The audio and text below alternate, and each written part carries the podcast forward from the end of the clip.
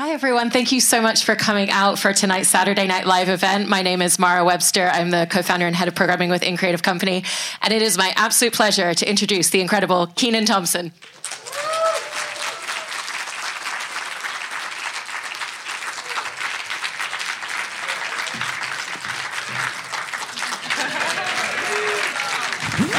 I'm just kidding. Tonight I'll be playing the part of security. Very, very secure event. Good evening. How are you?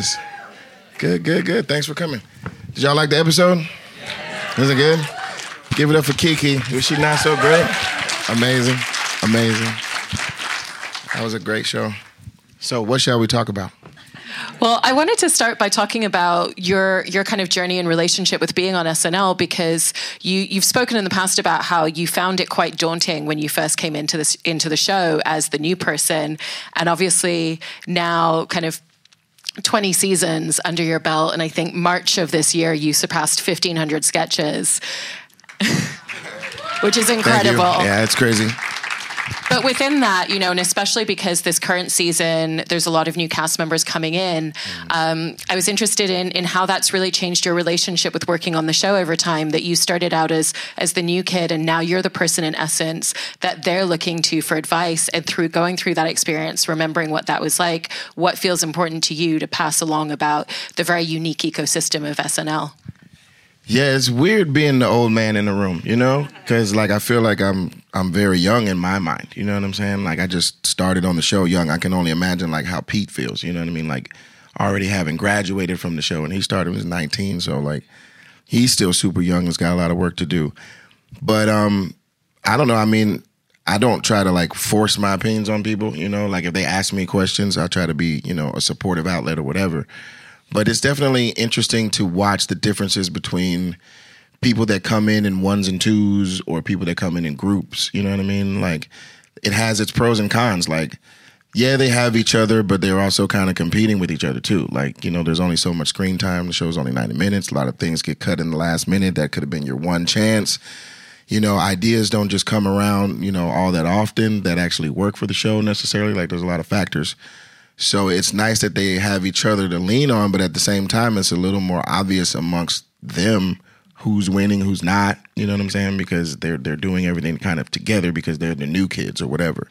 So I just try to like tell them like remember there's always like another show this is you know a special show that you know you can always like say that like there will be another show like it's guaranteed that you know it's a 20 sh- you know season uh 20 episode kind of a you know season every every year you know what i'm saying? You don't have to like necessarily worry about like the end all be all this week.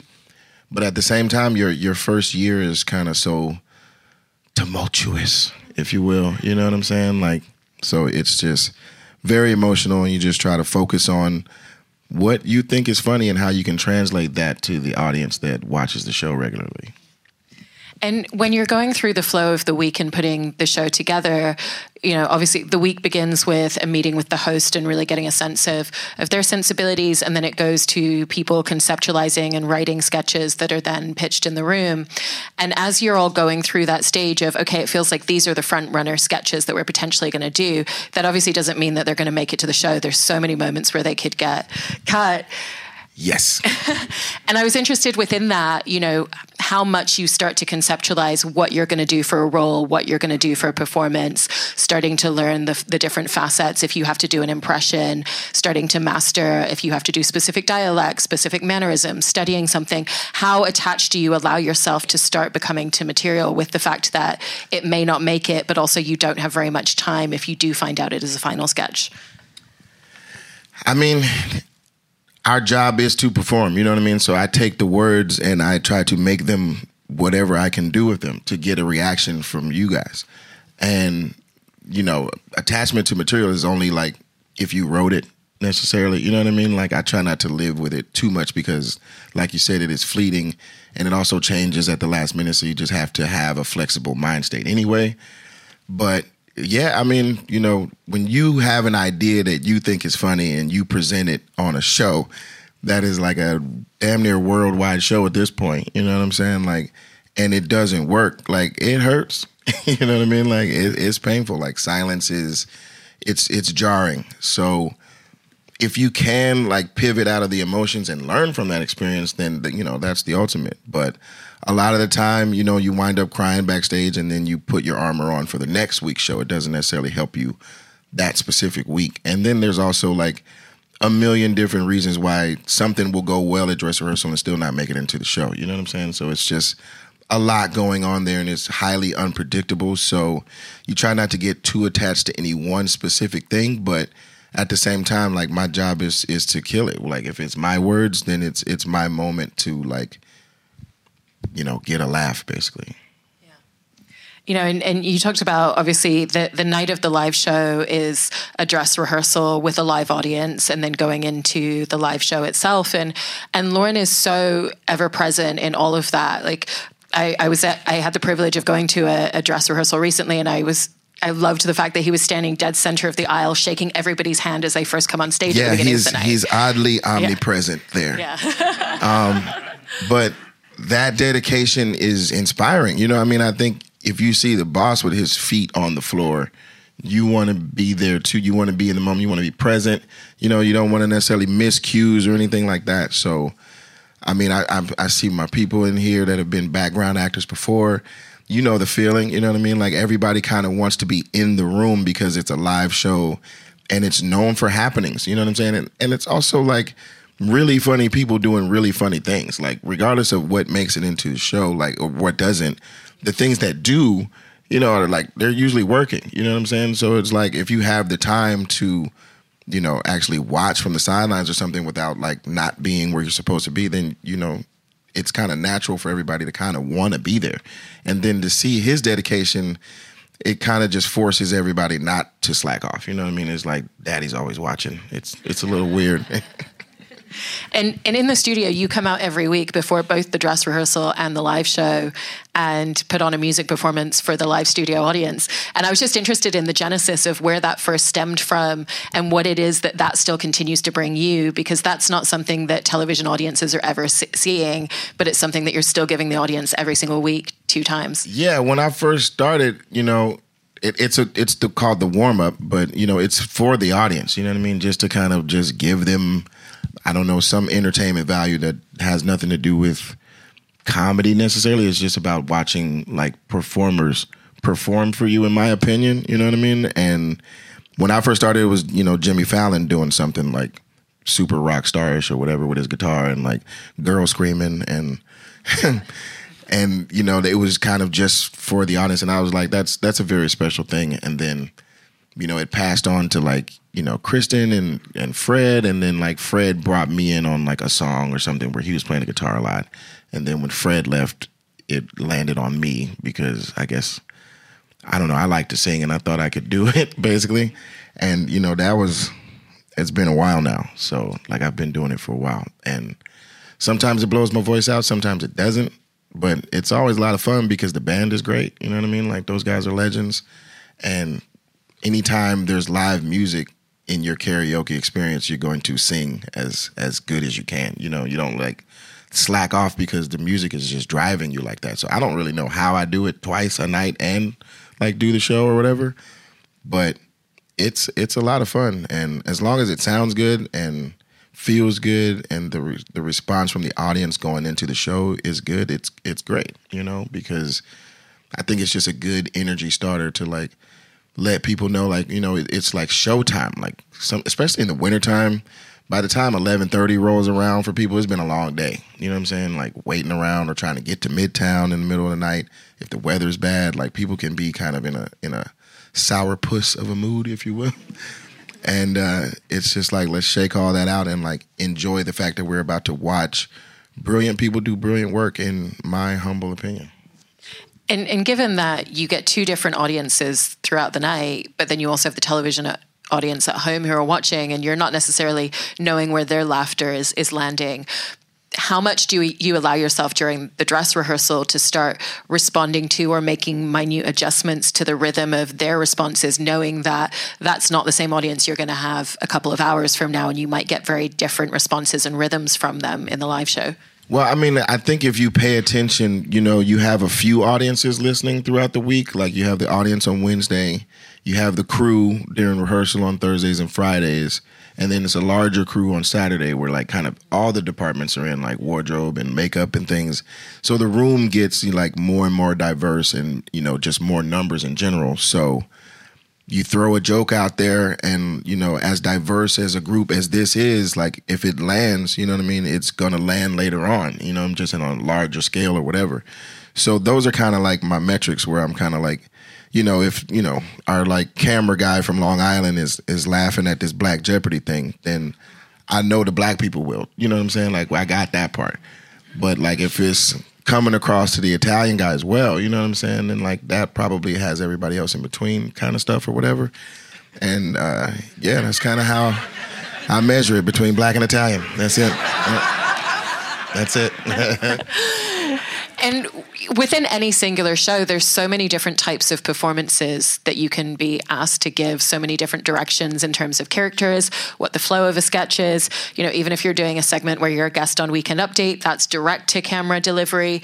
Um, what is what does that look like between sketches for you in just recalibrating yourself and and again, you know, again, like how has that changed for you over the years in terms of what it looks like between each moment and each calibration? Usually, it's when I'm fully dressed as the character, like that's when I lock into like, and I'm looking in the mirror. I'm like, oh, I know this person. You know what I'm saying? Like I've seen this person in, in life or whatever. So if I'm doing a character and it's like, oh, well, now I look like David Ortiz, so now I can be, you know, Dominican. You know, basically. Um, or like you know when I fully get like the Steve Harvey like fully on or whatever. And until that point, it's like that. Well, grazie. I appreciate you.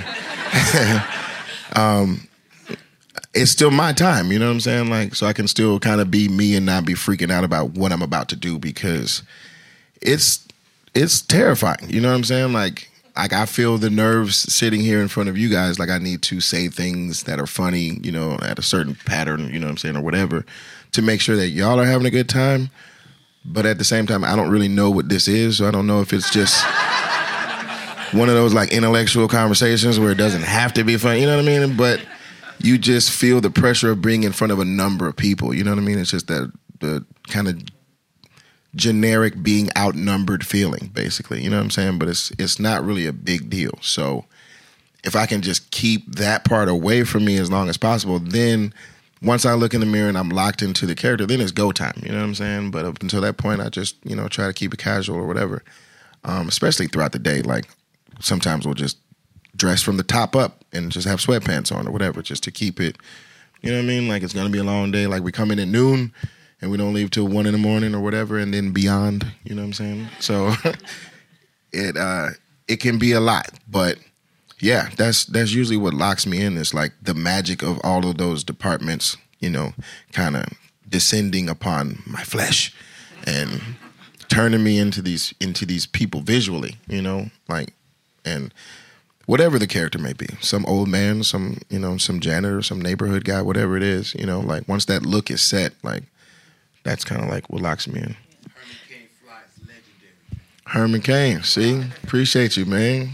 Shout out. Rest in power Herman Cain and and at this point do you feel like there's certain styles of performance or certain types of characters that really lend themselves to you as a performer and that you feel much more comfortable and confident in the skin of and just finding them quicker as the week goes on?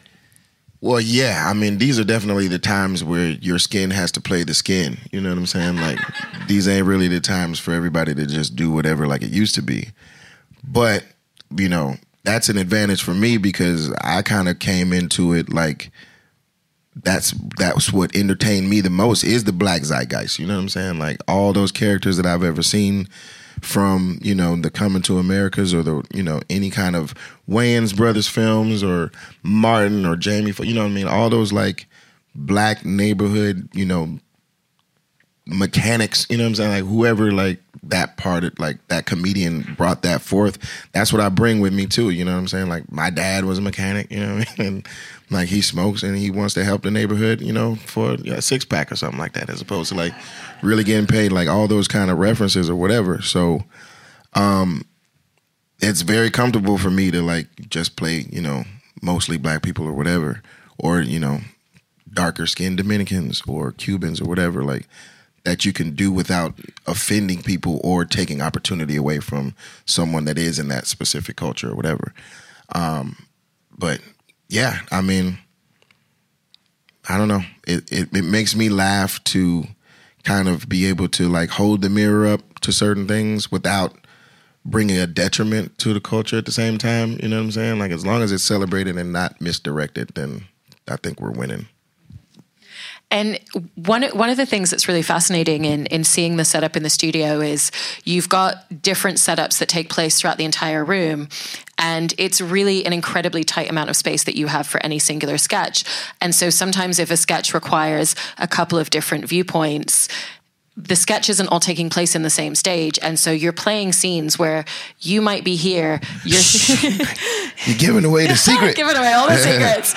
But you might be over here and your scene partners might be over here and you don't have any direct eye line because there's all the cameras there's all the cue cards there's all of the sound team in between and yet you have to be able to play off of the rhythm with one another within a scene. And so how do you feel out that dynamic or or how does that flow work and how do you find it during the week. Um, are there any actors in the building? so, I actors are always told to listen to each other and to listen to kind of everything around you, basically. So, as long as I can hear, you know what I mean, I know what my timing is, basically, and that's kind of how it works. Like everybody's mic'd. If they could be on the moon, you know what I'm saying. But as long as like I can hear what they just said in time, then it's time for me to do my part, basically. Now, if we're supposed to be like in a fight scene or something, and like that has to be coordinated from different sets. Then you have to like watch monitors and try to make that work, but that's like impossible. So you might as well like embrace the fact that it looks crazy or whatever type stuff, and then like go down that road. But yeah, it's it's it's mostly listening. And then lastly, everyone was obviously watching the, the recent episode with Keke Palmer, which also included a Kenan and Kel reboot, yeah. Kenan and Kelly, yeah. which was brilliantly crafted. And I'm, I'm sure that it's not the first time that the idea of doing something around that has come up on the show. And so I was interested in what was the genesis of this being the particular moment to create a Kenan and Kel reboot for a sketch, and and how did you set about going? This is something that people have such a connection to. It's the way that a lot of audiences got to know me growing up, but there's also people that that have probably never seen an episode of it watching, and you need to honor both of those spheres of audience. Yeah. Um, so this is going to be long. Um, when I first started, it was kind of like, you know, the SNL audience, what they laugh at is there in that room, and what you've done before that doesn't really count. You know what I mean? Especially if it was like kids' things or whatever. Like, we're adults. You know what I mean? This is a 29 year old show or whatever at the time. And, you know, legends have come through here. So we're not really necessarily kind of willing to even reference those things when I first started. And then later on, as things went by, and like I've been there for like 10 ish years or something, little jokes started showing up in a monologue or whatever. Like, you know, I can't believe like the good burger guy smokes weed or something like that. Little things like that.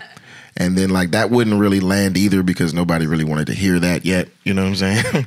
um, and then like as I just got naturally older or whatever, people were just like willing to accept the adult part of it, but also embrace the fact that I did a lot of work as a kid and like they've all been kind of attached to it, but now they can kind of celebrate it without separating it or whatever. And it was kind of like the first time like a Kenan and Kel thing like really came up like for real, for real. It just seemed like, you know, the universe's timing. And, you know, it was Keke's idea. Like she's just so brilliant. She was like, she told me, you know, because um, we're trying to like develop a movie or whatever, and we had a meeting that Monday, and it was like separate from like SNL's week or whatever. So we're like, we're on Zoom, and she was like, "Oh, like when are you coming?" Because I was like in LA. It's been a busy two weeks. I was in LA like working with Kevin Hart for this like year end review thing that's coming out soon. Um, that him and Snoop did last year. Did y'all see that? Like him and Snoop did a lot like a year wrap around. Well, I did Snoop's part, I guess, because he might have been like passed out somewhere. Um, so I was in LA and then I was coming here to like be for the table read. So I was sad to miss her like first couple of days of the week or whatever. But anyway, on that Zoom, she was like, Well, I got an idea for the show, you know, the show this week or whatever, Kenan and Kelly. And I was like, Say no more, I get it totally or whatever. And then, you know, to make it fit the show nowadays and to do what you said is kind of like explain the world to people who have possibly never seen it or know what it is. I was like, we kind of kind of set it up from the beginning in that testimonial fashion, as opposed to just jumping into the sketch like in the live shows, like now a Kenan and Kelly sketch. You know what I'm saying? Like it needed more of a like wrap around kind of presentation for it, and that's that's kind of how it worked. And like, thank God, you know, Kel was available to come do it. He killed it. It was amazing. It was super funny. She was incredibly funny. Like, uh oh, here comes the bus. Like, I take credit for that one. Like, that was my line, and I knew she would kill it because it was just so nonsensical. Like I wanted to to go as far away from oh here it goes as possible. You know what I mean? But still kind of try to get that point across. And she murdered it. So like by the time she did it the third time and it was like overly dramatic, I was just in in heaven. She, you know, she's amazing and she's such a dedicated actor and you know, another example of someone that we've literally watched grow up performing for us, you know, and like now she having a baby, our baby's having a baby. Like it's it was an incredible show. So I'm just glad like that shoot was, you know, tasking as well. Like started at like eleven and went to like nine. So it was it was a long day, but it was it was worth it. A shout out to you know Devin and James and and Mikey for for jumping in and playing roles. Like yeah, it was it was a very touching experience, like seeing that grocery store again and like just saying the word Rigby's. You know, like it was just such a random like store name, but you know, I lived with it for for years in the early part of my career, and to be like 20 years deep on the show that if I would have left the show, you know, five years ago, like that sketch wouldn't have happened unless I was like hosting or something. You know what I mean? It's just amazing, like how timing works, I guess. But I don't know. I'm just a servant of God, just doing what I do. Well, it, it was such a great episode, and, and I'm always struck by how much you seem to still enjoy and love and have a passion for the show. And I think that's why everybody still loves watching you on it 20 seasons in, yeah, 1,500 sketches. Thank you so much for sharing all of this, Kenan. We of really course, appreciate of course. it.